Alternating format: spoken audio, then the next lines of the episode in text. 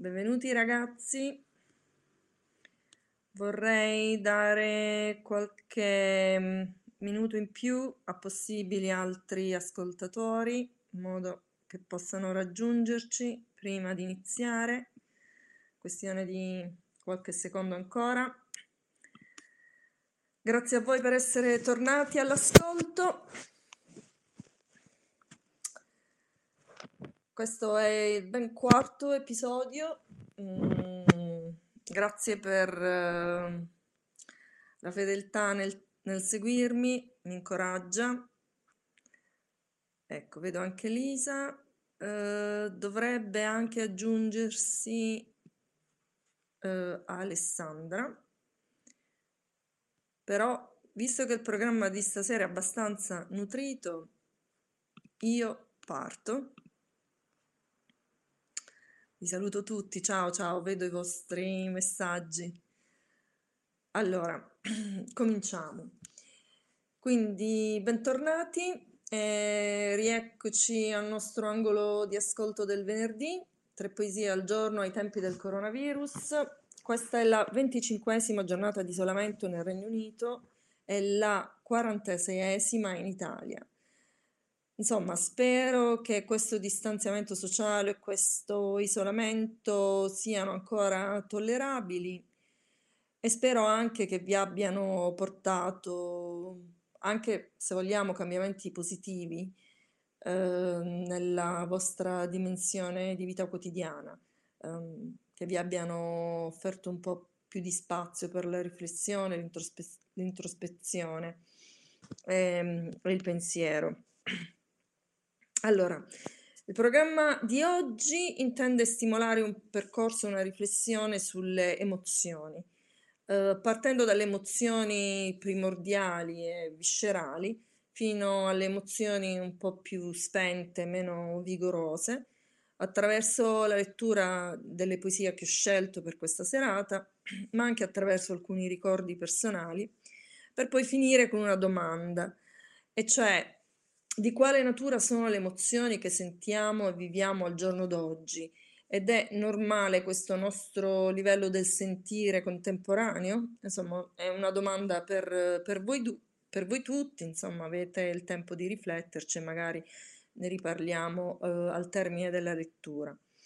Uh, le poesie che ho scelto per oggi sono uh, Il lamento per Ignazio Sanchez Meillas di Federico Garcia Lorca, e L'Aurora, un altro componimento di Federico Garcia Lorca, e uh, leggerò anche dei passi scelti dal dramma Salomè di Oscar Wilde. Partiamo con il lamento per Ignazio Sanchez Meillas, io ho letto questa poesia la prima volta che avevo dieci anni a scuola ed è una poesia che mi ha scavato un solco davvero profondo dentro e che sento davvero come parte di me. Da bambina io ho avvertito lo strazio per la morte del torero attraverso la lettura di quei versi a scuola e soprattutto attraverso questo ripetersi freddo, costante, allucinato del verso alle 5 della sera, eh, che appunto segna l'orario del, della morte del torero. Eh, addirittura nel mio ricordo il, to- il, torero era il fratello del poeta, eh, probabilmente perché quello strazio che io ho avvertito nella lettura dei versi era concepibile solo per una persona che potesse essere molto molto vicina al poeta. E invece poi, eh, rivisitando questa poesia, ho eh, appurato che in realtà si trattava di un, di un amico. Ovviamente lo strazio per un amico ehm, può essere altrettanto forte come lo strazio per un, per un parente, per un, per un fratello. Eh, come tutti i bambini, Anch'io non avevo filtri per le emozioni e quindi ogni tipo di contenuto di qualsiasi genere, ehm, fosse un film, una canzone, eh, perché no, una poesia, mi colpivano con una potenza emotiva che ehm, oggi alla mia età non sarebbe la stessa. E probabilmente sì, col tempo diventiamo probabilmente più impermeabili alle forti emozioni. Eh, al di là di questo, a un certo punto, poi anni fa, ho fatto un viaggio in Andalusia e come parte di questo viaggio ho desiderato fortemente, un attimo, ho desiderato fortemente eh, assistere a uno spettacolo della corrida a Siviglia durante un caldo pomeriggio estivo. Sono consapevole che la corrida è una forma di spettacolo molto controversa, ci sono molte spinte per abolirla e mm, diverse regioni della Spagna l'hanno già abolita, ma eh, nonostante ciò io avevo un forte desiderio di assistere a questo spettacolo. È, eh, è stata un'esperienza forte, un'esperienza che mi ha fatto capire cosa potessero essere le tragedie greche e il sentire degli antichi. Eh, devo ammettere che io non ho visto l'atto cruento, violento e non necessario del massacro dei tori, ma eh, ho visto in realtà lo, lo spettacolo forte della lotta e della sfida dell'uomo contro la morte. Non credo di voler assistere di nuovo alla corrida, ma eh, quella è stata un'esperienza conoscitiva che io dovevo fare. Ehm, e i suoni della banda, il colore ocra dell'arena che diventa più intenso sotto la luce incandescente del sole estivo eh, a Siviglia, eh, i colori del costume del torero, il rosso della muleta, il, la massa deforme oscura del toro sono sono forti e vividi eh, nel mio ricordo eh, come le emozioni che quel rituale suscita e per questo si imprimono forti eh, nella memoria. Eh, ho pensato che forse quel forte desiderio di assistere alla corrida mi sia eh, entrato dentro inconsapevolmente a dieci anni attraverso la lettura della poesia di Lorca eh, probabilmente quel componimento racchiudeva come una massa incandescente tutta una serie di emozioni, immagini, eh, tradizioni, colori, suggestioni che, che poi si sono depositati nel profondo della mia coscienza e nel tempo sono riemerse sotto forma di voci del desiderio che mi hanno mossa a partire e a voler andare ad assistere di persona a quello spettacolo. Al termine di quell'esperienza conoscitiva il, desiderio si è esaudito e come ho detto e come appunto detto non, ehm, non sento di voler assistere di nuovo al, alla corrida. Passiamo a parlare di Lorca, Lorca poeta spagnolo andaluso della, che vive tra la fine dell'Ottocento e i primi decenni del Novecento. Lorca nasce in un villaggio vicino a Granada, in Andalusia, nel 1898 da una famiglia di ricchi proprietari terrieri. È la sua terra di origine, le, traduz- le tradizioni andaluse, le comunità gitane e- eserciteranno una forte influenza su di lui.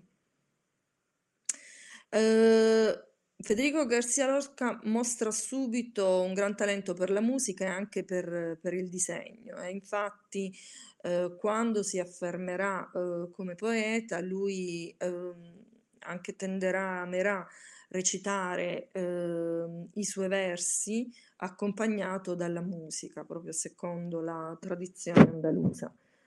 Um, da giovane, eh, da esponente della borghesia spagnola, entra a far parte della residenza eh, de estudiantes scusate la pronuncia, ehm, ovvero la residenza studentesca creata sul modello Oxbridge per i rampolli della borghesia spagnola, dove trascorre nove anni a contatto con tutte le grandi menti creative dell'avanguardia spagnola di quel periodo. Parlo di Picasso, Miro, Salvador Dalí, Luis Buñuel. Eh, e negli anni della eh, residenza de Estudiantes diventa particolarmente amico di Salvador Dalí e di Luis Buñuel, che sono i fondatori del movimento surrealista nella pittura e nel cinema. Eh, si dice, si sostiene che eh, vi fosse un rapporto amoroso tra Federico Garcia Lorca e Salvador Dalì. Eh, ciò non è stato tuttavia mai confermato, resta un alone di mistero eh, intorno a, a, a, questa vicenda. Eh, è vero che i due passavano molto tempo insieme, c'era un, una forte ammirazione artistica e affinità intellettuale, ed è risaputo che Lorca nutrisse sentimenti amorosi verso Dalì, eh, sebbene Dalì abbia poi affermato di non avere mai corrisposto quei sentimenti. Um, a un certo punto Dalì sposa anche una donna russa, uh, una mecenate, una certa Galia, che diventerà la sua, la sua musa. Nel 1928 eh, Lorca pubblica la raccolta Romansero gitano, poemi gitani, ehm, dove esprime il sentimento di fatalità, mistero e dolore del mondo andaluso e riscuote un forte successo popolare, ma allo stesso tempo si aliena eh, l'ammirazione dei suoi amici intellettuali, appunto di Dalí e di Louis Buñuel, eh, che eh, guardavano ormai alle avanguardie artistiche europee eh, I due lo accusarono di essersi adagiato eh, nella tradizione del più sguaiato folklore eh, andaluso. E addirittura Buñuel ehm, si rivolse a Lorca con l'epiteto un perro andalus, un cane andaluso, un cane andaluso. E Lorca ne restò irrimediabilmente offeso, insomma il, il rapporto tra i tre si incrinò. Nel 1929 Buñuel e Dalì vanno a Parigi e girano quello che poi diventerà il film manifesto del cinema surrealista e lo intitolano appunto Un chien uh, andalou, scusate la pronuncia, un cane andaluso. E, um, questo episodio uh, avrà ancora un effetto demoralizzante su Garcia, su Federico Garcia Lorca eh, benché questo poi rimanga il film manifesto del surrealismo. Ehm, nello stesso periodo poi Lorca vide franare il suo rapporto amoroso con lo scultore Alardin che si sposò e a quel punto decide di eh, lasciare la Spagna e va in America. Dalla sua esperienza americana nasce la raccolta poetica Un poeta a New York, eh, un grande successo anche questo, però molto diversa nello stile dai componimenti di ispirazione gitana. In questi componimenti eh, è ne, l'Aurora, uno dei componimenti eh, che leggerò stasera appunto proviene da questa raccolta.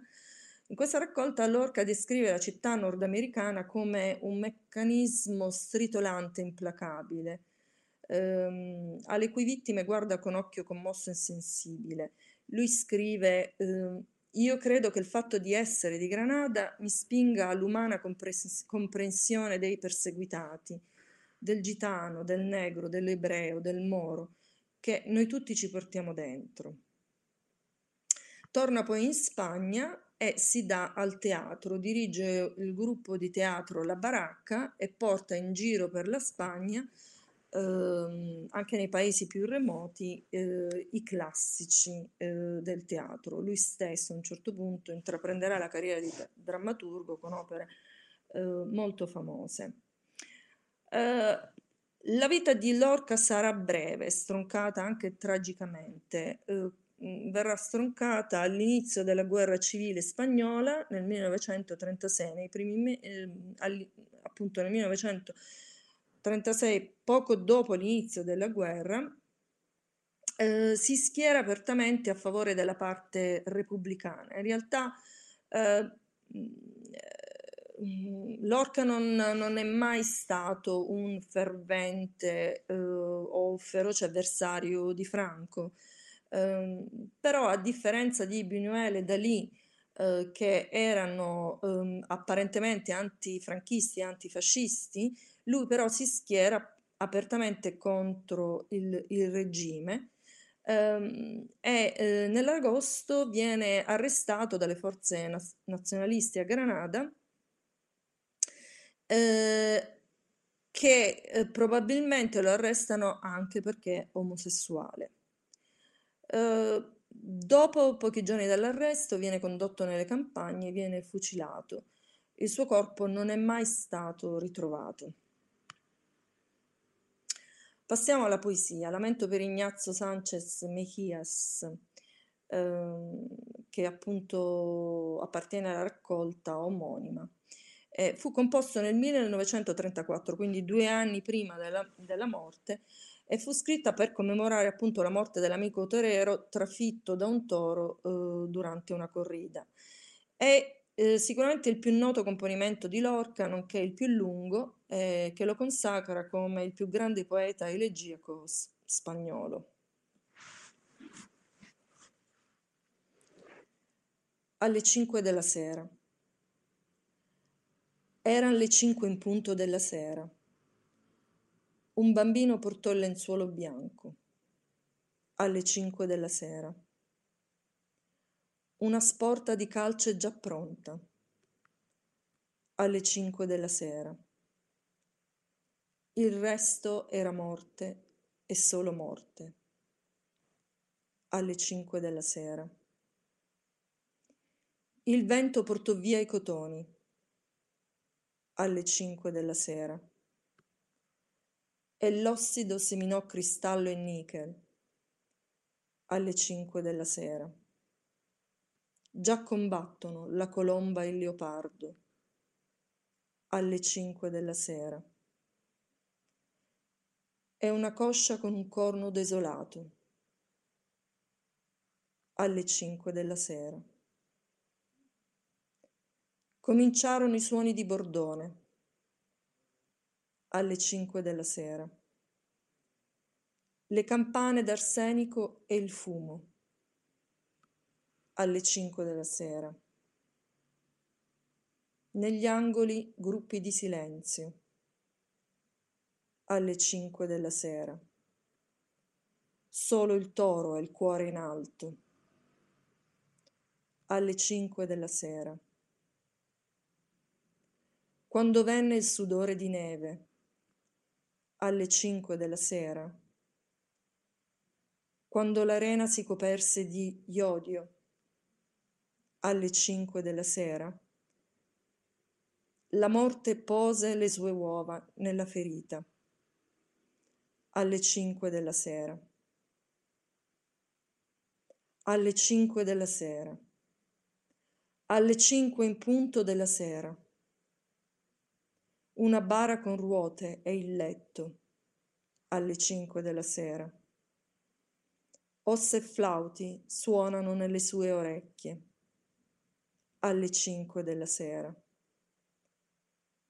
Il toro già mugghiava dalla fronte alle cinque della sera. La stanza si ridava d'agonia alle cinque della sera.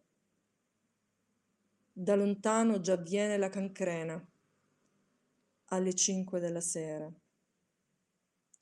Tromba di giglio per i verdi inguini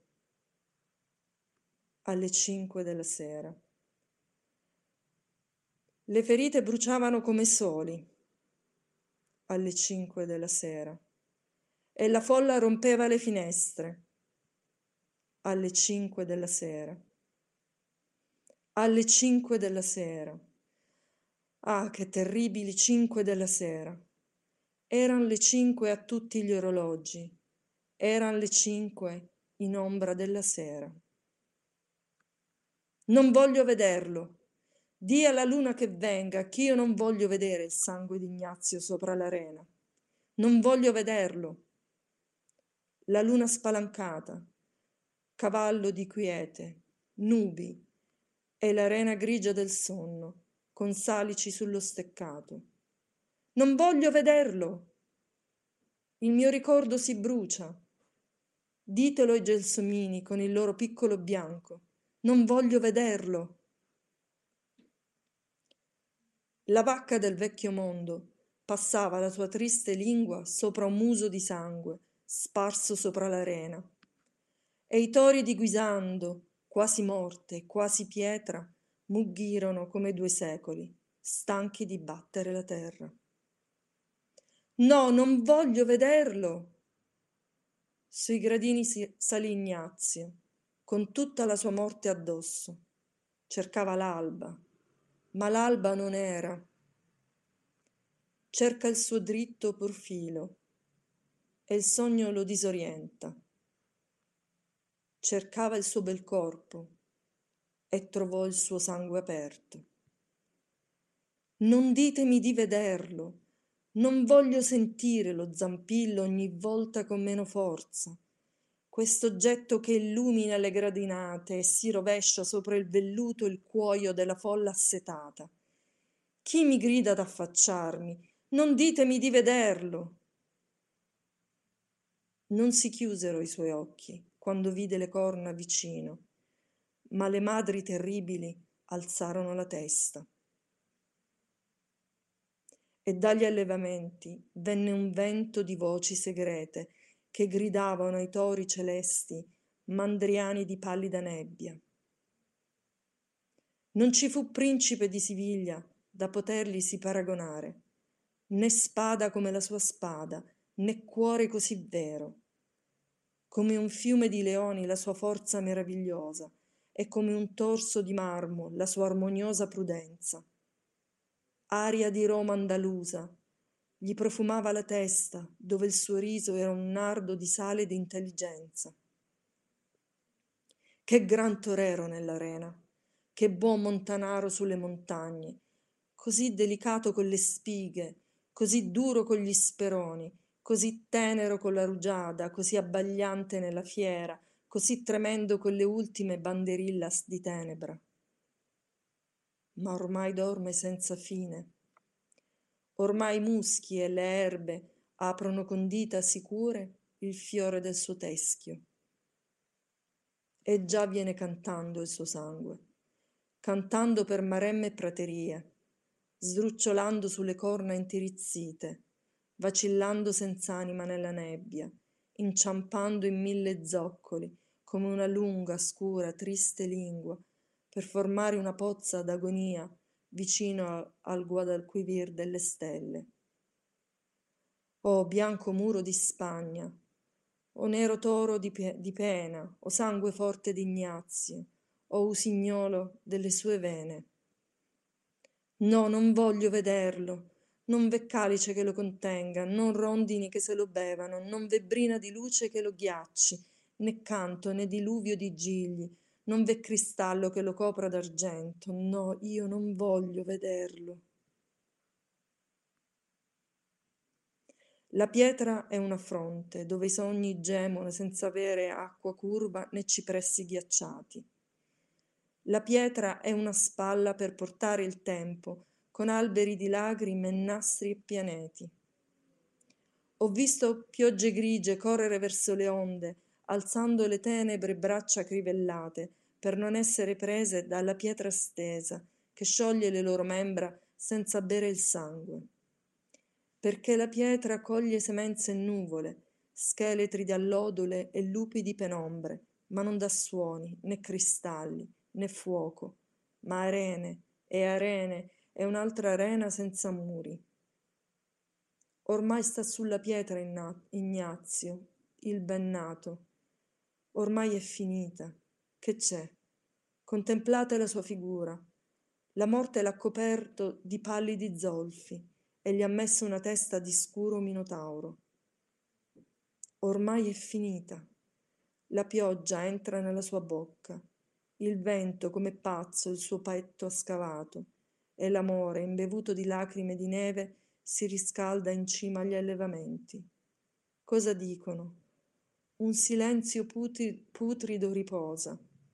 Siamo con un corpo presente che sfuma, con una forma chiara che ebbe usignoli, e la vediamo riempirsi di buchi senza fondo. Chi increspa il sudario? Non è vero quel che dice. Qui nessuno canta, né piange nell'angolo, né pianta gli speroni, né spaventa il, sp- il serpente. Qui non voglio altro che gli occhi rotondi, per vedere questo corpo senza possibile riposo. Voglio vedere qui gli uomini di voce dura, quelli che domano cavalli e dominano i fiumi, gli uomini cui risuona lo scheletro e cantano con una bocca piena di sole e di rocce. Qui li voglio vedere, davanti alla pietra, davanti a questo corpo con le redini spezzate. Voglio che mi mostrino l'uscita per questo capitano legato alla morte. Voglio che mi insegnino un pianto come un fiume che abbia dolci nebbie e profonde rive per portar via il corpo di Ignazio e che si perda senza ascoltare il doppio fiato dei tori. Si perda nell'arena rotonda della luna che finge, quando è bimba dolente, bestia immobile. Si perde nella notte senza canto dei pesci e nel bianco spineto col fumo congelato. Non voglio che gli copran la faccia con fazzoletti, perché si abitui alla morte che porta. Vattene, Ignazio, non sentire il caldo bramito, dormi, vola, riposa, muore anche il mare. Non ti conosce il toro né il fico, né i cavalli né le formiche di casa tua. Non ti conosce il bambino né la sera, perché sei morto per sempre. Non ti conosce il dorso della pietra, né il raso nero dove ti distruggi. Non ti conosce il tuo ricordo muto, perché sei morto per sempre. Verrà l'autunno con conchiglie, uva di nebbia e monti aggruppati, ma nessuno vorrà guardare i tuoi occhi perché sei morto per sempre. Perché sei morto per sempre, come tutti i morti della terra, come tutti i morti che si scordano in un mucchio di cani spenti. Nessuno ti conosce. No, ma io ti canto. Canto per dopo il tuo profilo e la tua grazia, l'insigne maturità della tua coscienza, il tuo appetito di morte e il gusto della sua bocca la tristezza che ebbe la tua coraggiosa allegria. Tarderà molto a nascere, se nasce, un andaluso così chiaro, così ricco d'avventura. Io canto la sua eleganza, con parole che gemono, e ricordo una brezza triste negli ulivi.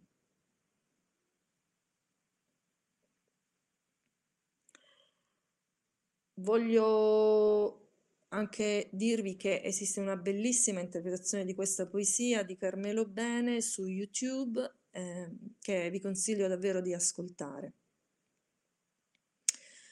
Allora, la prossima poesia, Aurora, sempre di Federico Garcia Lorca, è tratta dalla raccolta Un poeta a New York composta tra il 1929 e il 1930 eh, in seguito al suo viaggio in America, come dicevo prima.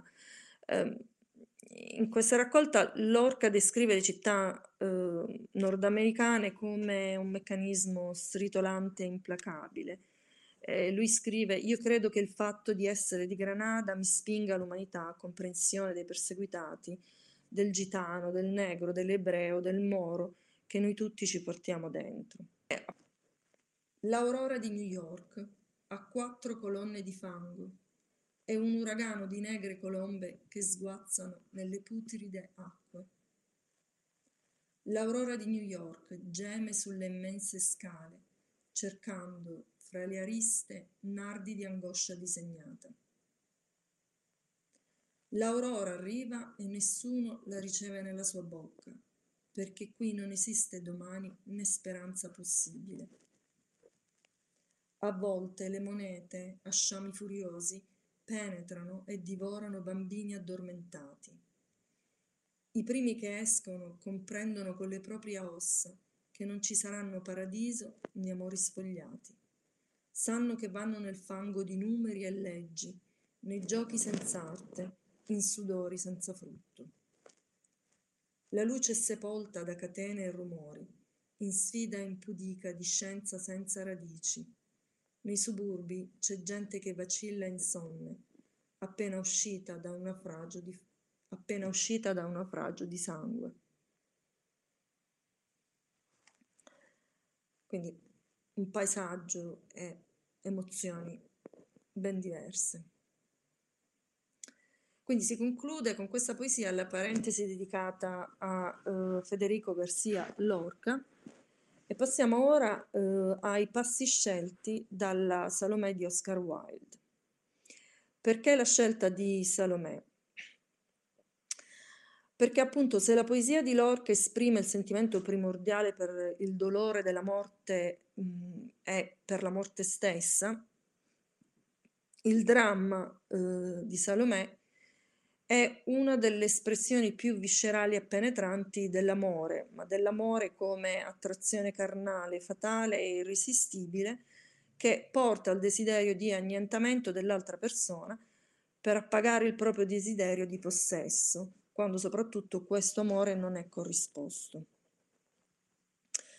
Io la trovo un'opera straordinaria di Oscar, da, di Oscar Wilde ed è un'opera da cui si è anche ispirato Strauss per eh, l'omonima sua opera musicale, appunto la Salomè di Strauss.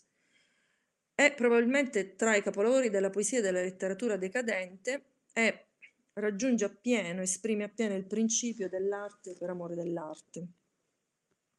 È un dramma in un unico atto che fu composto originariamente in francese perché Oscar Wilde sosteneva che la sonorità, il suono del francese si prestava meglio al contenuto di quest'opera, di questo dramma e devo ammettere che in francese i versi offrono un'esperienza molto molto mh, mm, totalizzante. Eh, a me è capitato di ascoltarla in francese ed è, è davvero molto suggestiva. L'opera venne scritta durante un, un soggiorno di Wilde a Parigi nel 1900 nel 1891. Fu scritta appositamente per l'attrice Sara Bernard, la quale, nonostante le numerose prove, si rifiutò di interpretare il personaggio sulle scene perché in quello stesso periodo eh, Oscar Wilde fu travolto eh, dal scandalo per eh, i suoi rapporti omosessuali con diversi, ehm, con diversi individui eh, era stato accusato in quel periodo di atti osceni e eh, processato al termine del processo fu condannato a due anni di carcere e lavori forzati. La sua opera, quest'opera fu anche censurata in Inghilterra perché trattava di personaggi biblici. Eh, d'altronde si era in piena età vittoriana. Eh, il dramma narra la storia di Salomè, Salomè figlia di Erodiade e di Erode Filippo, figlio di Erode il Grande. Salomè eh, vive nel palazzo di suo zio Erode Antipa, che è fratello appunto del padre eh, ehm, Erode Filippo, e vive eh, con sua madre che ha intrecciato una relazione con ehm, il cognato praticamente, eh, che poi legalizzerà con un matrimonio. Eh, Nonostante eh, Erode Antipa sia legato alla madre di Salomè, eh, è comunque fortemente e segretamente attratto dalla, dalla giovane. Erode ha fatto imprigionare in una cella del suo palazzo il profeta Giovanni Battista, ma è preoccupato e spaventato dal comportamento del profeta che urla dal fondo della sua prigione le, le profezie sull'avvento del Messia, condannando il comportamento dei monarchi di Giudea. Salomè è incuriosita dalla presenza del profeta e dalle sue urle. Si reca pertanto nella cella per incontrarlo e alla vista del suo corpo e mh, mm, al suono della voce del profeta, Salomè resta affascinata e gli rivela subito il suo impeto sessuale e il desiderio irrefrenabile di baciarlo. Ma Giovan Battista la respinge, imprecando contro sua madre Erodiade, accusandola di atti incestuosi e libertini, appunto per via del rapporto con il cognato. Eh, sopraggiungono a questo punto Erode ed Erodiade preoccupati. Erodiade chiede ad Erode di mettere a tacere il profeta, ma Erode è troppo preso dalla bellezza di Salomè per darle retta e chiede a Salomè di danzare per lui, offrendosi di esaudire qualsiasi suo desiderio. Salomè accetta ed esegue la danza dei sette veli. Al termine dell'esecuzione, Salomè esprime il, du- il suo desiderio eh, ripeten- ripetendo di fronte all'orrore di Erode che vuole baciare le labbra di Iocanan, Giovan Battista. E eh, poiché questo sfugge alle richieste di Salomè, ella eh, chiede che la sua testa eh, venga decapitata e le venga offerta in un bacile d'argento. Erode non può venir meno alla sua promessa e fa quindi uccidere il profeta. Salomè ne reclama la testa e bacia le labbra di Iocanan. Erode, inorridito dalla ragazza, ne ordina l'uccisione eh, da parte dei suoi soldati. L'opera poi termina con uh, gli scudi dei guerrieri che schiacciano uccidendo la Salomè. Leggerò ora dei passi scelti, sono principalmente, le, sono principalmente battute di Salomè, c'è qualche battuta del, del profeta. La luna ha un aspetto assai strano questa sera. Non è vero che la luna ha un aspetto assai strano? Si direbbe una donna isterica, una donna isterica che vada in cerca di amanti in ogni luogo, ed è anche nuda, è completamente nuda. Le nuvole tentano di rivestirla, ma essa non vuole, e vacilla attraverso le nuvole come un'ubriaca. Sono soprattutto i suoi occhi ad essere così terribili. Sembrano due buchi neri lasciati dalle torce su una tappezzeria di tiro. Sembrano delle caverne nere dove vivono i dragoni, delle nere caverne d'Egitto dove i dragoni trovano il loro asilo. Sembrano dei laghi neri agitati da lune fantastiche. Pensi che parlerà ancora? E come magro. Sembra una sottile immagine d'avorio. Si direbbe un'immagine d'argento. Io sono sicura che è casto, come la luna. Assomiglia ad un raggio d'argento. La sua carne deve essere fredda, come l'avorio. Voglio guardarlo da vicino. Io devo guardarlo da vicino. Chi è questa donna che mi guarda? Non voglio che mi guardi. Perché mi guarda con i suoi occhi d'oro sotto le sue palpebre dorate?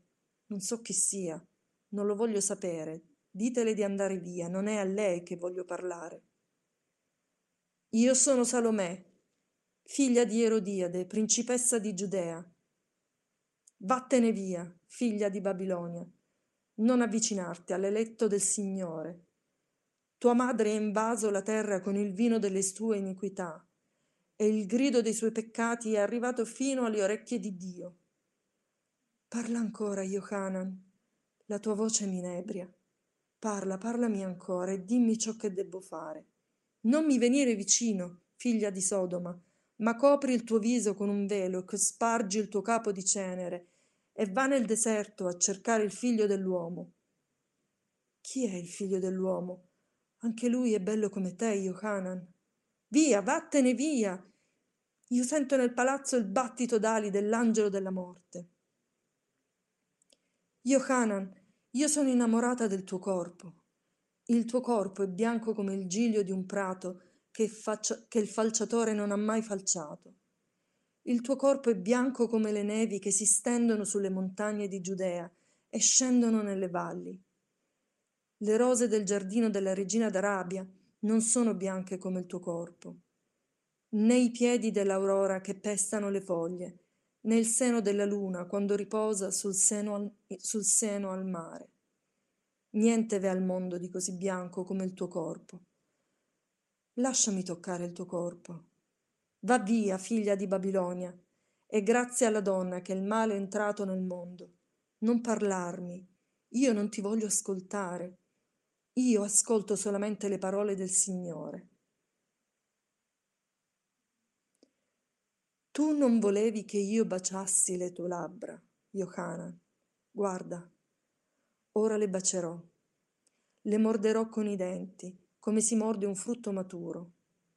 Sì, bacerò la tua bocca, Yohanan. Te l'avevo detto, vero? Te l'avevo detto. Ecco, ora la bacerò. Ma perché non mi guardi? I tuoi occhi, che erano così tremendi, che erano così pieni di collera e disprezzo, sono chiusi ormai. Perché sono chiusi?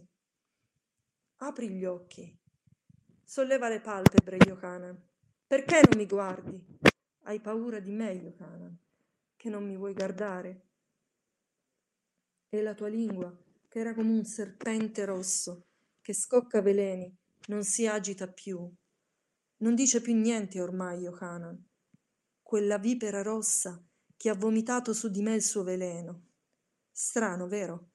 Com'è mai possibile che quella vipera rossa non si agiti più?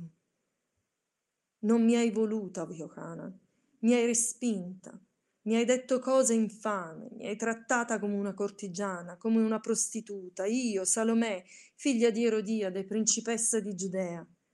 Guarda, Yohanan, io sono ancora viva, ma tu sei morto e la tua testa è mia. Posso farne quello che voglio. Posso buttarla ai cani e agli uccelli dell'aria.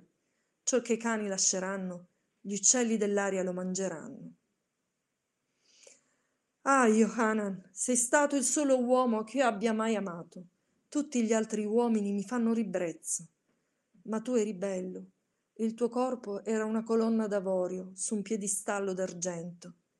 Era un giardino pieno di colombe, di gigli d'argento.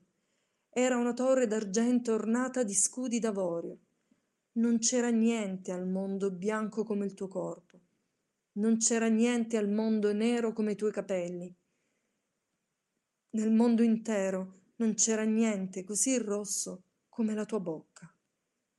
La tua voce era un turibolo che spande strani profumi e quando ti guardavo sentivo una strana musica.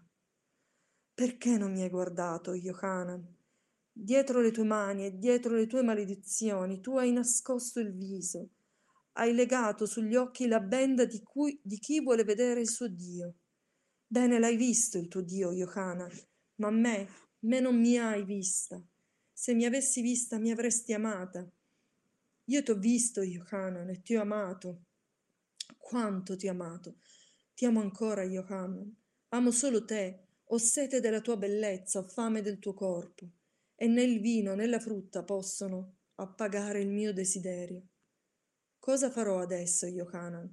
Né i fiumi né le alte mareggiate potranno spegnere la mia passione. Io ero una principessa, tu mi hai disprezzata. Ero una vergine, tu mi hai sverginata. Ero casta, tu hai riempito le mie vene di fuoco. Perché non mi hai guardata, Yohanan? Se mi avessi guardata, mi avresti amata. Lo so che mi avresti amata.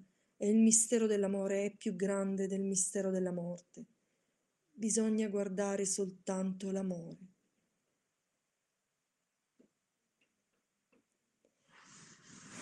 Questa era l'ultima lettura di questa sera. È stata una serata molto nutrita di forti emozioni. Se siete in linea e volete, oddio, siete parecchi stasera. Se volete collegarvi, eh, non so, condividere le vostre impressioni, eh, i vostri pensieri mh, mm, su queste poesie di stasera. Eh, vi aspetto, potete collegarvi, a meno che non vi abbiano stroncate. Ecco, Anna Lex chiamo io, ti aspetto. sono in linea. Anna la scaltra stasera è silenziosa, mi chiedo come mai, lanciami un segno. Collegarvi. Ah, ok. Anna, Anna la scaltra dice sto, pro- sto processando grandi scelte. Vabbè, sì, insomma, poesie un po', un po' diverse dal solito, eh, ma alla fine non, insomma, non è necessario elaborare, insomma, concetti eh, troppo complessi. Insomma, mi interessa sapere che pensate mh, di poesie che esprimono queste forti eh, emozioni e che pensate eh, delle emozioni di come le viviamo oggi, se ha senso oggi come oggi parlare di forti emozioni o se non sia meglio pensare, cioè forse non sia più facile vivere con emozioni un po' più uh, tenui. Alla fine questa era la grande, ecco Anna Lex.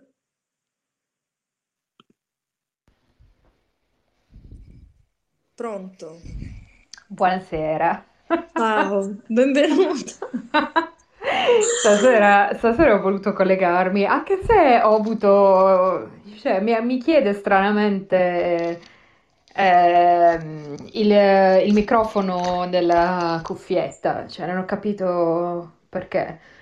Vabbè, comunque, misteri, misteri tecnologici. Non so. No, ma forse è un problema del mio cellulare. Non... Vabbè, la- lasciamo stare la tecnologia che eh, guarda, aspetto le prossime poesie sulla tecnologia e l'effetto sulla nostra vita.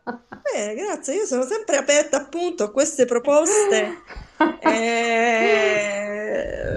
ho detto tutti, insomma, tutti i possibili suggerimenti che abbiate sono, sono ben accetti. Allora, Anna Lex. Senti, ti volevo chiedere, ma tu in che scuola aliment- ali- ehm, elementare andavi? Ti facevano leggere Gabriel Garcia Lorca? Poi questa cosa, cioè, voglio dire, oltre Pascoli, eh, il 5 maggio che le- leggevamo noi e che veramente era eh, il curriculum standard, cioè dove cavolo ti mandavano a scuola? Allora, eh, leggo quello che dice Anna Lascaltra, ma l'ho pensato anch'io, c'è molta affinità fra voi due. Secondo me, Anna Lascaltra, dovresti subito unirti a questa conversazione perché c'è una mutua ammirazione tra voi due e dobbiamo concretizzare questo incontro. Sì, infatti, quando Guarda poi... l'altra. Possiamo Quando anche parlare della, della ammirazione reciproca che è nata in questo... Senti, ma Anna, ci infatti quando l'isolamento Ciao, finisce? penso, penso di sì. Boh, non lo so, ci sono? Sì, ci sei, ci sei, ti Ah, sentiamo, ti sentiamo. No, infatti l'ho pensato anch'io perché cioè, ho detto brava, sicuramente lei avrà conosciuto il Lorca insomma, attraverso i suoi studi o semplicemente per un interesse, cioè tipo in quinta elementare. Cioè io facevo boh, più, boh, stavo del villaggio, era lo giuro, non ve lo giuro, infatti, è- è- ed è una delle poche poesie, a parte le poesie di Gianni Rodari che si, che si leggono da bambini, io ricordo questa alle 5 della sera, un po' perché ricordo che quando la maestra ce la reggeva noi ridevamo tutte, era una scuola tutta femminile, perché insomma ho vissuto in quest'epoca di transizione. Come? Diciamo, eh, post sessantottina in cui c'erano ancora dei resui- residui un po' cattolici, separare le classi femminili e maschili.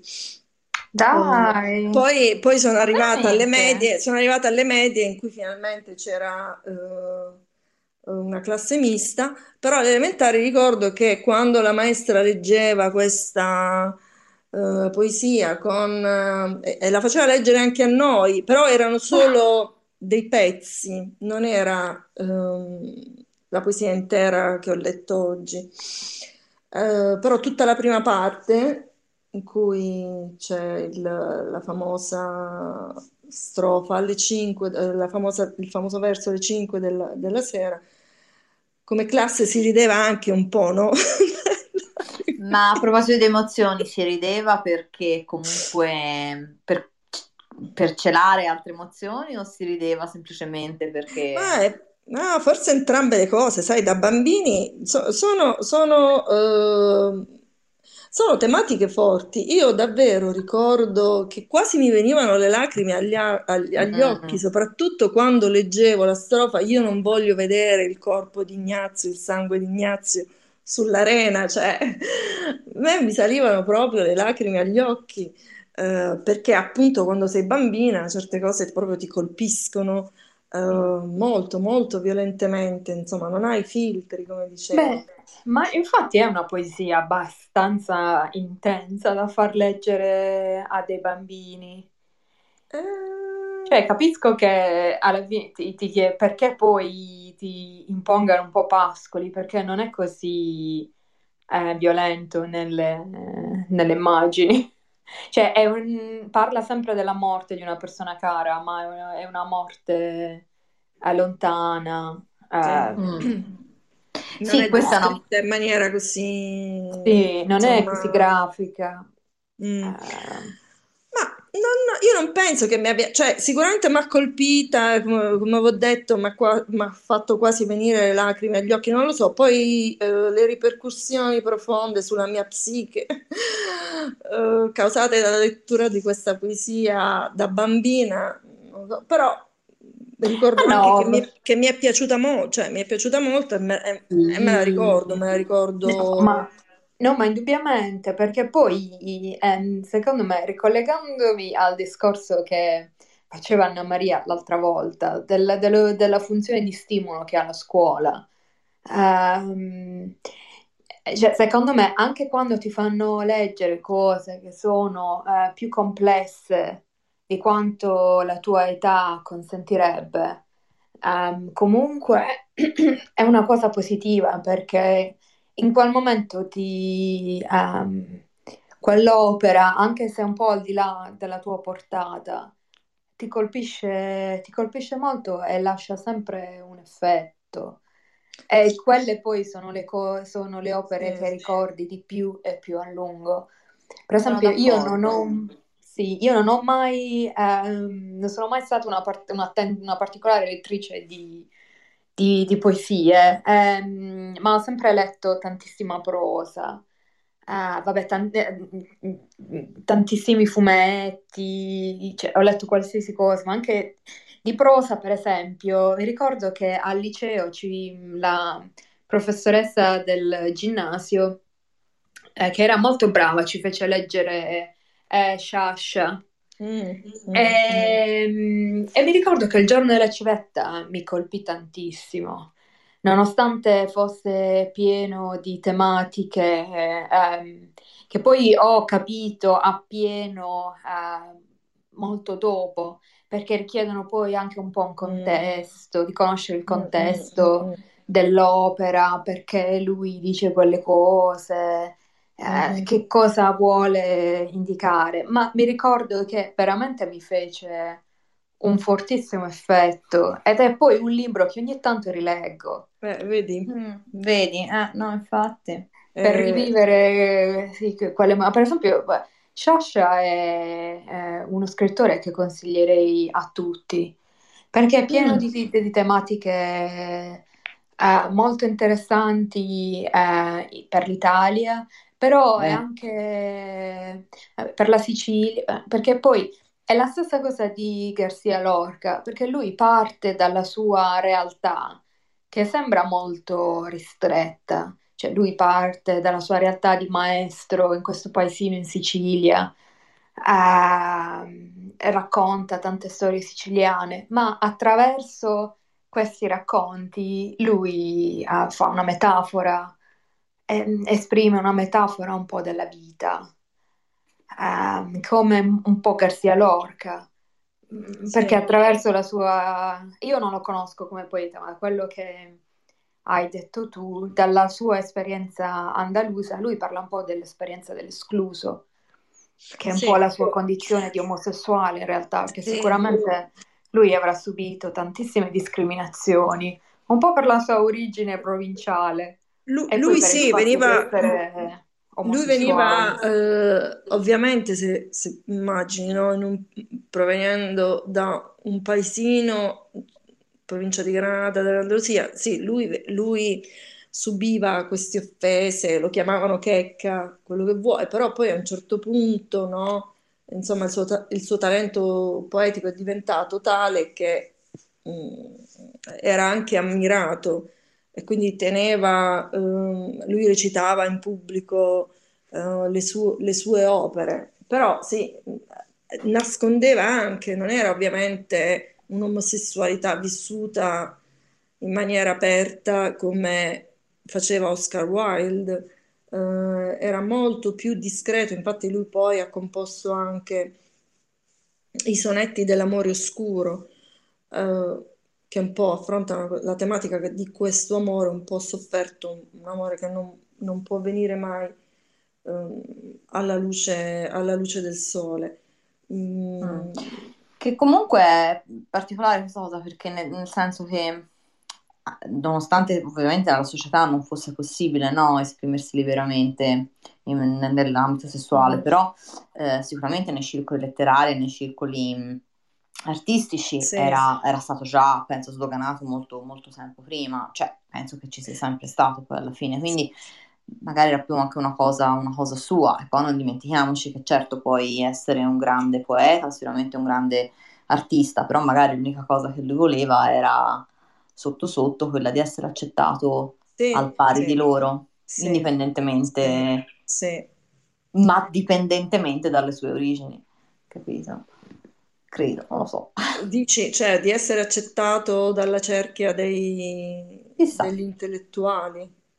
Uh, sì, sicuramente questo rapporto che lui ha avuto con Dalì e con Buñuel, il fatto che poi Dalì non, a quanto pare non abbia mai, non, non si è mai capito cosa sia successo.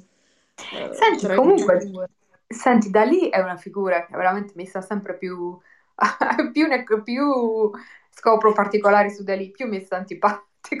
ecco. Ah, sì? No, ma perché non è, non, è cioè, ne viene fuori come una persona un po' opportunista. Eh, cioè, anche tutta la storia in cui lui ha un po' cavalcato, no? ai periodi, cioè appena le cose si sono messe male in Spagna se n'è andato, se n'è andato dalla Spagna, appena le cose si sono messe male in Francia se n'è andato dalla Francia. Eh, non è, eh, non, non ispira poi tantissima, tantissima simpatia. è molto iconico, ma Tu dici cioè, come, insomma, come persona, come... sì, Sì, cioè, vabbè, sicuramente tra gli artisti non è... que- Cioè, se tu mi dovessi chiedere tra Dalì e Picasso, io sia a livello di, di arte, sia a livello di persona, ti dico subito, subito Picasso. È vero, Dalì rimane una figura un po' ambigua.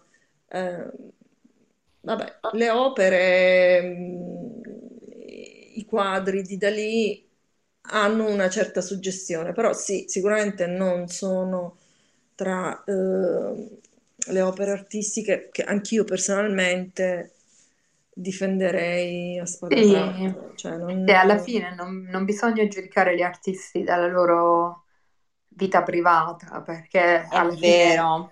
ne squalificheremmo probabilmente i tre quarti.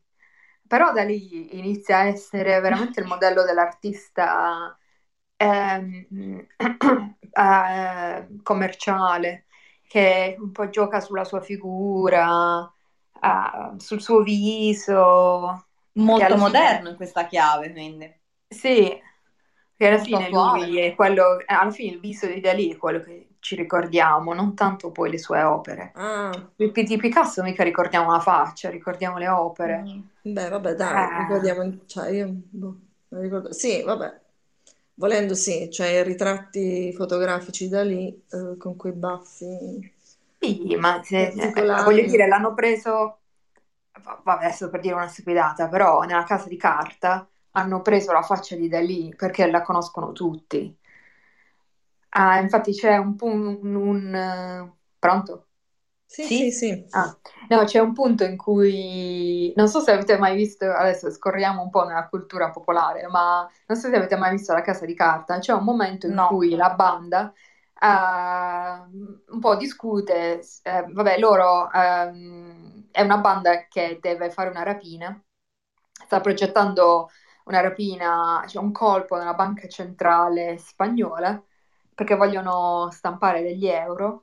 Ah, cioè non è la classica rapina, e nel fare irruzione in banca eh, in- il capo, la mente, sceglie eh, come eh, maschera con cui dovranno coprirsi i volti non il solito passamontagna, perché infatti questa è una serie televisiva, ma una maschera di, una, una maschera di plastica che appunto raffigura il volto di Dalì. Questa scelta è un, è un po' messa in questione dalla banda e alla fine effettivamente non riescono a trovare un'altra faccia che sia iconica come quella di Dalì. Perché poi dicono, vabbè, è la faccia di chi dobbiamo, ehm, do- dobbiamo scegliere? Cioè, chi prendiamo? Michelangelo, ma chi lo conosce? Cioè... Beh. Vabbè. Uh, non so, sì, cioè, anch'io non... Cioè, nel senso che chiunque guardando la faccia di Dalì, anche chi non è interessato all'arte e non conosce l'arte, guardando quella maschera sa chi è. Cioè, è um, tutti gli, gli, spettatori della casa di mm, carta mm, mm, mm, mm, sanno che quella è la faccia di qualcuno, nonostante anche se magari non conoscono le opere, le opere di Dalì, per esempio.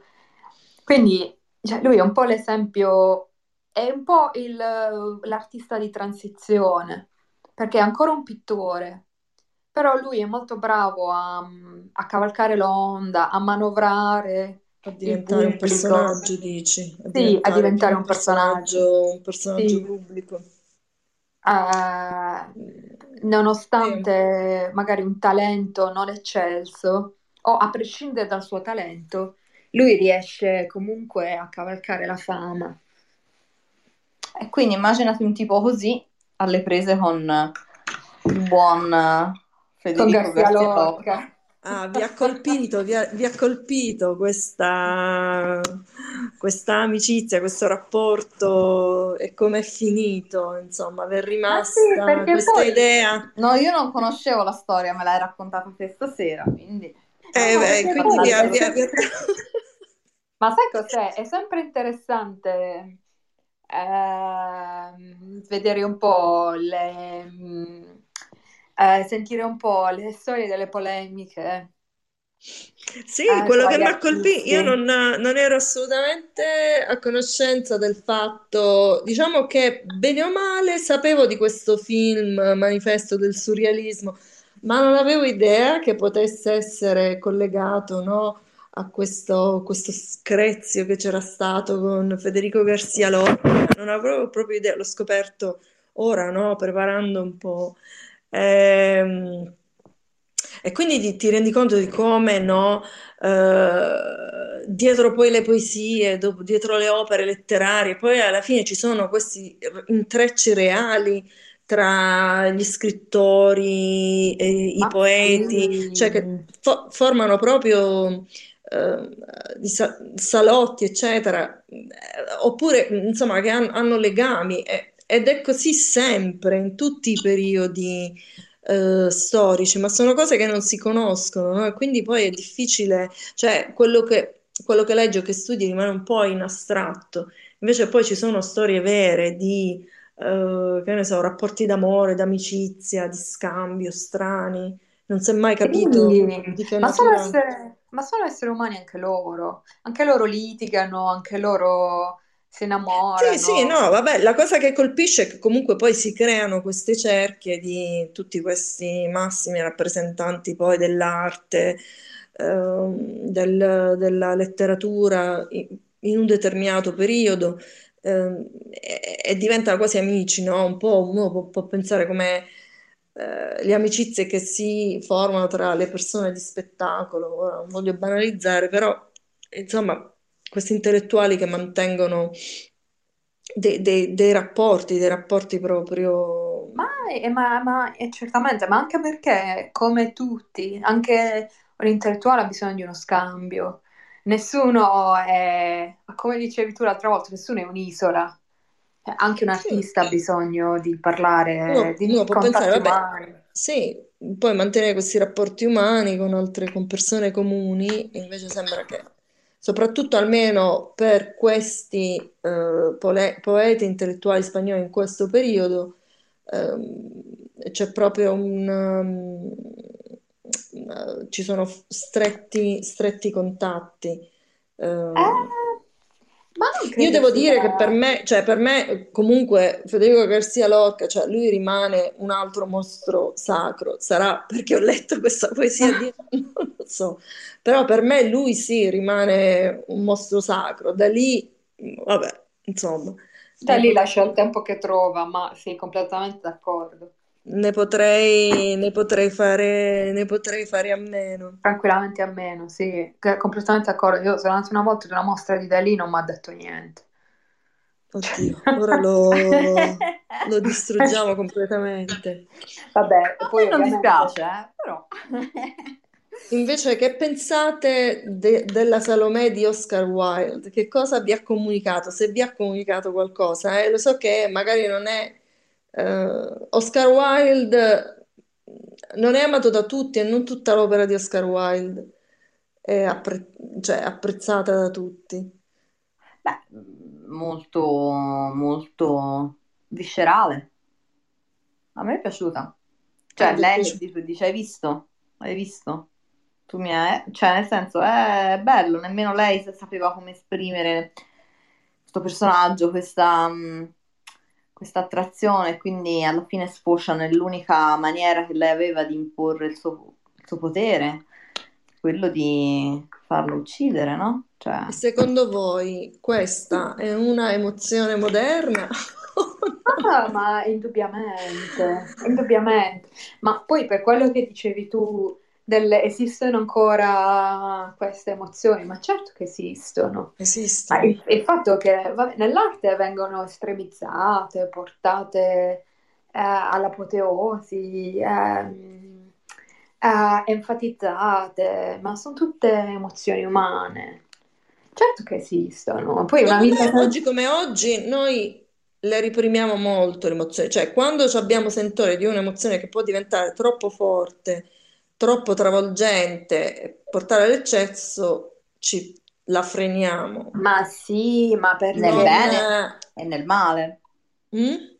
nel bene e nel male, no?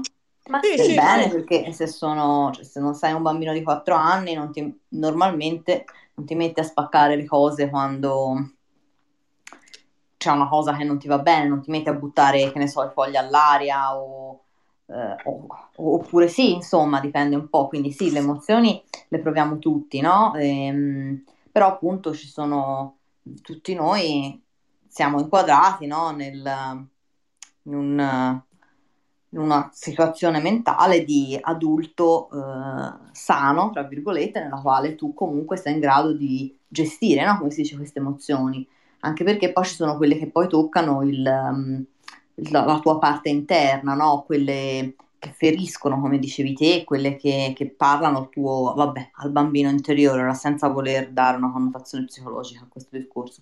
Però comunque, cioè, le emozioni ci sono e eh, ci sono le emozioni che ci danno paura perché si ci, ci- ci- semplicemente magari ci riportano a situazioni in cui noi abbiamo, eh, ci siamo sentiti eh, indifesi e deboli da bambini, no? E quindi c'è tutto un discorso, cioè il discorso emozioni è un pezzo della della psicologia, indipendentemente. Comunque, sì, le emozioni le proviamo tutti e, e che nell'arco di una giornata noi fluttuiamo attraverso determinati stati, stati psicologici e quando arrivi a un certo punto che le emozioni in un modo o in un altro sono troppe, certo a quel punto ritorni con dei meccanismi di compensazione, ritorni al, al- all'adulto funzionante, ecco, più che all'adulto sano, cioè all'adulto funzionante.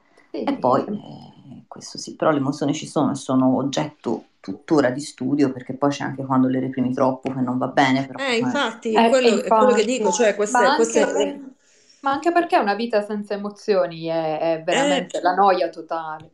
Eh, ma io infatti dico, rispetto a queste poesie che sono così eh, forti, no?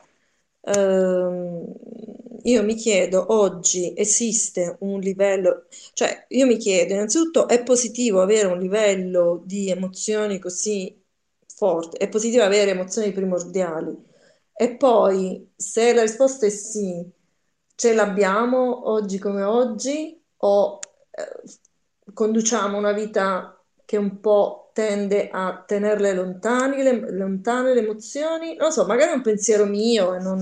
A questo Allora, proposito, io vedo in, a- vedo in linea, io vorrei partecipazione di qualche voce maschile. Vedo che c'è il nostro amico a 19.000, non dico il nome, magari per sì, che ha, è molto simile, tra l'altro questa icona che vedo, questa foto che vedo mi ricorda molto Dalì e il baffo di Dalì. Magari lui sta ridendo. Alberto, ci sei? Vuoi partecipare a questa conversazione? Non devi farlo, eh, se non vuoi. Non rispondi. Vabbè, adesso Alberto sei stato nominato. Sei stato nominato, devi entrare nella discussione, poi magari tagliamo... No, vabbè. Allora, lasciamo, comunque- lasciamo, lasciamo Certo. riflettere Alberto, se vuoi puoi collegarti e parlarci allora, della Nora, tua esperienza. Per Eh? definizione, per definizione di emozioni primordiali ce l'abbiamo, no? Le emozioni prim- Poi non so se esiste questa, se è una definizione accettata, no? Dalla, dalla comunità eh, boh, degli psicologi, non lo so, però le, le emozioni, primo- cioè, le emozioni primordiali cosa, cosa, cosa vuoi intendere? Cioè la pulsione sessuale oppure la paura oppure la, la vergogna? Cioè, queste sono le... le- Tutto, la rabbia, La rabbia, dolore, eh, Uh, guarda, se parli di rabbia, ma quella è tutti i giorni. È solo che un po' la, la processi, perché veramente non puoi urlare contro tutto il mondo ogni giorno. Cioè, devi anche... Fa parte anche della crescita. cioè, non è a caso, no, che appunto su lui, mm, Lorca nelle sue poesie mette tutte queste emozioni che derivano comunque dal sud della Spagna, dove c'è il colore, dove Mm, c'è la passione, mm, dove mm, c'è mm, come mm, quando, cioè in Italia è uguale, cioè la, la vita è più, in un certo senso, al di là, al di là di tutto, è più colorata. Sarà perché eh, siamo italiani, non lo so, e quindi per me la Ma vita sì, però è perché è il tuo Però- posto di, di origine, cioè, è perché è anche legato a- al, posto dove ti senti a casa. Però una No. poesia sulla corrida, vabbè, perché non c'è, ma non la scriveresti mai su un fiordo norvegese. Cioè, nel senso, sul fiordo norvegese tu scriveresti una contemplazione, una cosa Però molto più guarda, plastica. Però guarda, posso dire una cosa, proprio nell'Ottocento eh, tutta una serie di poeti inglesi ha iniziato a scrivere sul Lake District, eh, che magari sino...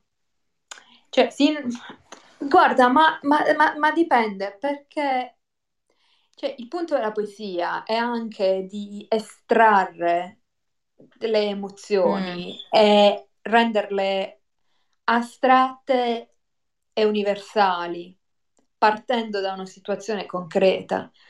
Eh, e questa poi è la grandezza del poeta. Per cui, ehm, non so, allora, fino a, un, fino, che ne so, all'Ottocento, lo stereotipo della poesia era quello che dite voi, cioè del luogo, delle origini, il luogo caldo, ed erano poi questi, poi questi ricconi europei che potevano permettersi di fare gli artisti e che andavano a fare il giro della Grecia e ritornare eh, alle origini della poesia, poi si facevano il giro dell'Italia meridionale, si schifavano della realtà dell'Italia meridionale di allora, che era veramente... eh, cioè ci sono resoconti dei viaggi ah, degli, dei degli scrittori inglesi che hanno, eh, hanno degli, eh, che riportano particolari ghiaccianti di quello che vedono e che rifiutano poi quel tipo di realtà per poi andare a fare il solito giro a Pompei, a- come si chiama quell'altro posto vicino a Napoli dove ci sono... Ercolano.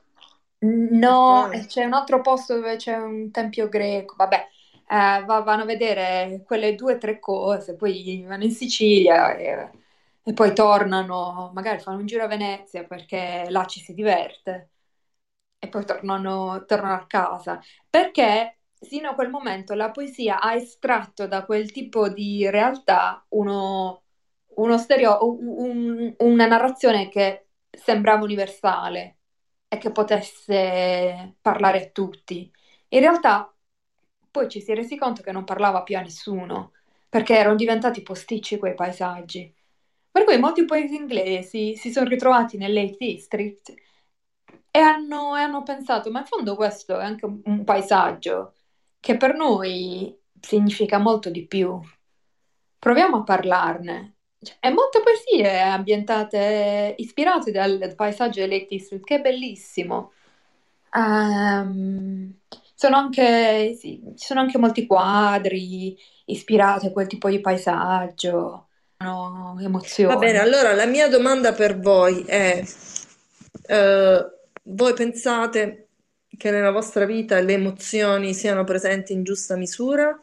O pensate che ce siano troppo poche, che siano represse? O pensate che siano troppo, troppo espresse e che dovrebbero Senti, essere contenute? senti, io penso che in questo momento mi sto un po' annoiando perché sono d'accordo con Garcia Lorca, perché vivere in una grande città è un po' vivere in un tritacarne. Ehm, eh, sono cauta nell'esprimere emozioni perché non so chi ho davanti, cioè la persona che ho davanti se le deve meritare. Non voglio rischiare ogni volta il crepacuore o... eh, perché poi c'è un limite alle energie. Non siamo tutti Salomè. Vogliamo vivere, eh, vogliamo morire giovani, consumate dalla passione di un amore non corrisposto. Quindi quello fa parte dell'adulto che è noi, che ci preserva.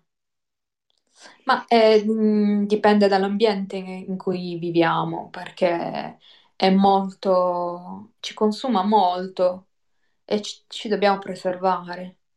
Insomma, generalmente io tendo a, mm, a- sentirmi sempre magari più, mm, tra virgolette, libera di mm, dire quando c'è qualcosa che non va, perché sembra quasi che sia la cosa da fare, no? Eh, è più facile, è stato più facile per me dire quello che non, non mi piaceva o, le- o di magari parlare di emozioni negative.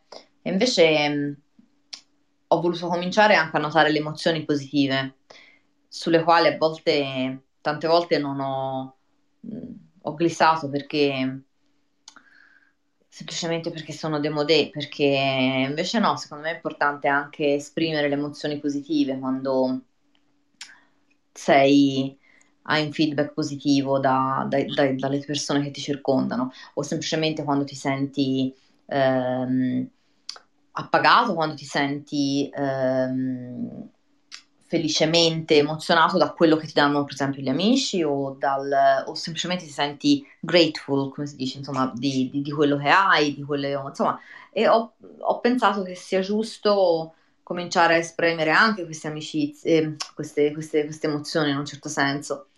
Ehm, e l'ho trovato quasi più mh, eh, difficile, sì, ma Ah, molto più difficile che esprimere qualcosa che non andava. Sì, E... veri, Ma, eh, ma verissimo. eh, cioè, è una cosa che hai deciso di fare tu, indip- cioè, eh, che non è stata causata dall'ambiente o da- dal, dal modello comportamentale della società in cui vivi.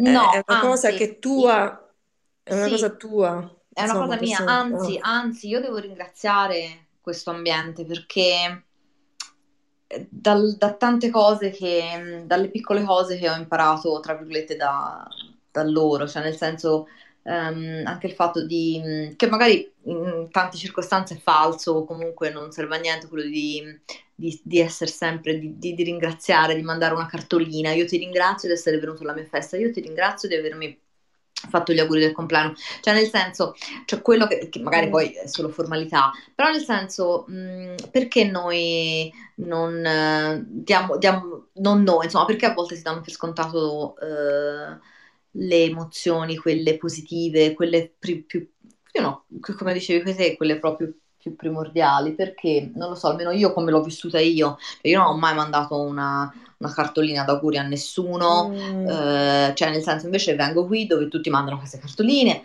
che ansia, che ansia, che ansia, ma aspetta, fammi mettere un attimo da parte dell'ansia, però che bello.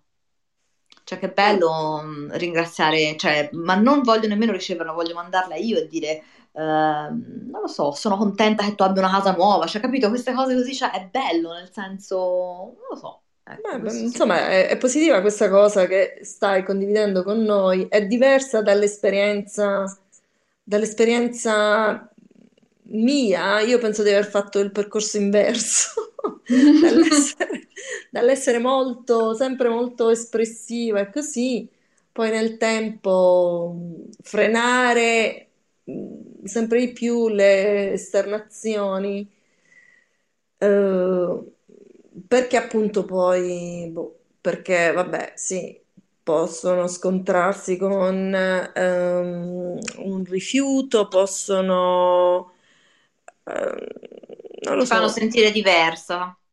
Se te sei quella che esterni, io immagino, no? Sì, Non- sì, anche ti fai- ti senti diversa perché sì, manifesti, manifesti troppo e non è sì. quello il modello comportamentale eh, che ci si aspetta. Mi è adattata a questo modo di comportarsi, no? Un po' frenato, ma Mm. con tutti, cioè indipendentemente dal,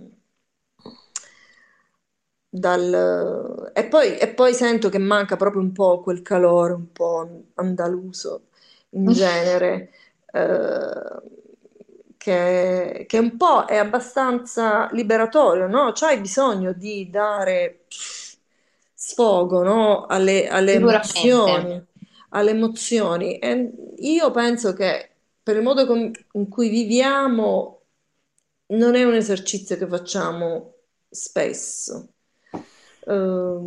E Ma in- insomma, in- indubbiamente, ma questo dipende anche dal posto in cui viviamo. Che io sono convinta che sia anche la vita in una grande città che ti cambia molto. Se vivessimo in un posto diverso, magari un po' più piccolo, un po' più a misura d'uomo, avremmo magari altri problemi, ma probabilmente non questo di sentirci così stritolati. probabilmente E, e in questo veramente Garcia Lorca ha ragione, ah, in quello che dicevi, del suo pensiero su New York. Mm, sì, sì, no, infatti mi ha proprio colpito, no? Ehm, quello che, mm, il modo in cui la percezione che lui ha avuto di New York, ha fatto un viaggio e non parliamo neanche della New York, eh, diciamo, contemporanea, New York di, eh, de- degli inizi del Novecento e lui rimane colpito dalla freddezza, proprio dall'assenza di eh, colore, di umanità eh, di questa città, eh, un po' perché comunque le sue origini sono completamente diverse, però Ma sì, anche se poi, eh, anche se poi bisogna dire che lui torna in Spagna, la Spagna piomba in- in una guerra civile eh, eh sì, assurda, ritorna in una Spagna, in una Spagna dove mh, Quindi l'omosessualità ovviamente eh, non è una Spagna fascista dove l'omosessualità comunque non è ammessa e quindi Eh, resta vittima. eh, Ma tornando al quindi discorso, di- scusate, no, tornando al discorso di New York, cioè, ma New York è sempre stata, cioè, ora veramente il glamo- il glamour di New York, io penso che sia una cosa veramente degli ultimi boh, vent'anni, forse magari dico una stupidaggine, però, cioè, comunque quella era una città dove si andava a lavorare, ragazzi, eh. Cioè, nel senso, sì, ehm, il non- eh, il nonno, il padre di Trump stesso, non penso che fossero a lui, non ha fatto un cavolo nella sua vita, ma quelli che ce l'hanno messo a essere Donald Trump comunque hanno lavorato, hanno scobato, cioè io immaginati che quello era il- il- il- veramente il- l'arrivo, no, delle, delle navi, cioè lì si andava veramente a lavorare, lì si andava a sbarcare il lunario, cioè, e, e sì, entri in quel ritmo, appunto, come dicevate voi, no, dell'ingranaggio della città grande, e io credo che fosse così veramente anche, anche nel Novecento, naturalmente relativamente a- allo stile dell'epoca, ma secondo me era veramente la stessa Sì, cosa. sì, sì, sì, sì, infatti, infatti, per questo io dico, lui ci ha visto subito, no? Lui ci ha visto subito. È un po' quello Mm, sguardo che boh, a volte mi chiedo, dobbiamo avere anche noi, no? Eh, cioè, Londra ci affascina, Londra, Londra ci piace, non vivremmo probabilmente da nessun'altra parte, però, boh, quanto è sano questo fascino di Londra, non, boh, non so, sono riflessioni del Io periodo a Londra, dell'isolamento. però. know? No, No, di allora, allora no, ascolta, ehm, no, a me, a me prende male invece perché io sono abituata più al contesto più urbano che, che la cittadina piccola, cioè dove comunque non, comunque sono cittadine, cioè, dove non c'è niente, dove, cioè io mi affaccio alla finestra, me lo chiedevano le mie amiche italiane, io mi affaccio alla finestra e non me ne accorgo se c'è la quarantena o no, perché qui non è cambiato niente. Cioè io non vedo, comunque non vedo passare nessuno sotto casa, non lo vedo né, né prima né ora, perché questa è una zona residenziale dove non ci sono negozi e quindi comunque non passa mai nessuno. Io ho fatto un esperimento eh, il sabato prima che partisse le... no, il sabato insomma una settimana via prima che partisse la quarantena vera e propria, sì, quindi il sabato prima, io feci un giro qui nel, nel, nel quartiere e io ho incontrato due persone che camminavano, una delle quali correva e un'altra era una persona anziana. E dentro di me ho pensato, no, andrà bene qui il, il lockdown perché tanto non, non cambia niente. E per me questa è una cosa veramente triste. Però Io invece faccio un'altra osservazione, no? Eh, in questo periodo io sto scoprendo chi sono i miei vicini. Eh, al di là, eh, ma, ma non perché io abbia rapporti, però in questo, in questo periodo eh, di eh, isolamento, no? Dove ti affacci, io comincio a, eh, ad avere un'idea perlomeno di chi sono le persone che mi vivono intorno sia perché giovedì sera ti affacci alla finestra per applaudire e quindi cominci a scoprire eh, che tipo di persone vivono intorno a te, eh, sia perché ti affacci alla finestra, come ben sai, un po' più spesso. Ehm, e, e penso, no, idealmente, cioè io penso davvero, no, che questa, eh, questo essere forzati, obbligati a vivere in questo spazio ristretto, ti costringa, proprio pensavo, ti costringa prima o poi, se questo durasse all'infinito, io sono convinta che comincerei ad avere dei, dei- dei rapporti con la gente che mi vive intorno, perché eh, cominceremmo a diventare più famiglia, cioè ci sarebbe quella Sì, familiarità sì, che sì. comincia, no?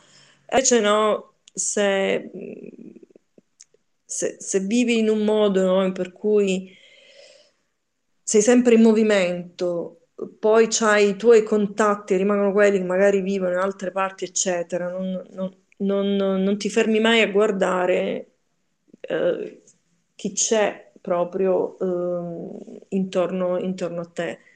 Però Sicuramente sono, sì, sì, è sono... un'ottima analisi, un'ottima analisi, è vero, è così. Comunque, ragazzi, eh, oggi abbiamo trascorso un bel po' di tempo. Eh, allora, vi ringrazio. Eh, ovviamente ora c'è anche una pagina Facebook, per cui davvero sentitevi liberi di eh, usarla, quindi condividere eh, sia, vabbè, la, pa- la pagina di Tre Poesie al Giorno eh, sia la pagina di Emilia D'Aiello. ehm, siate anche proactive, insomma, se avete suggerimenti, se ci sono poeti o poesie che vi interessano, se volete recitarle voi delle poesie, non è detto che debba essere un podcast eh, one way. Per la poesia. Ehm, cioè, è bello che ehm, è bello seguire il tuo, ah, la tua iniziativa e le tue scelte. Grazie. Ma sì, ma magari pensiamoci. Sì, Grazie. insomma, ho detto, mm, scrivete pure. Avevo anche pensato, magari, vabbè, lasciamo stare, vabbè, le idee le lasciamo per un altro momento. Perché invece è proprio quello che devi condividere, no? Hai detto ora di condividere, quindi qual era l'idea? L'idea era di, ehm, magari questa era più un'idea eh, sul- sulla pagina Facebook, no? Di mm, lanciare quasi un, non un'iniziativa, un, un contest, no? E chi eh, scrive poesie poteva eh, condividerle, eh, si poteva anche offrire un angolo per la lettura, che so, chi le scrive direttamente può leggerle qualche pensiero immediato sulla serata, andate sulla pagina e scrivete, scrivete, scrivete. Va bene, ragazzi, vi lascio andare, grazie. Buonanotte. alla prossima. Buonanotte Alla a voi. prossima.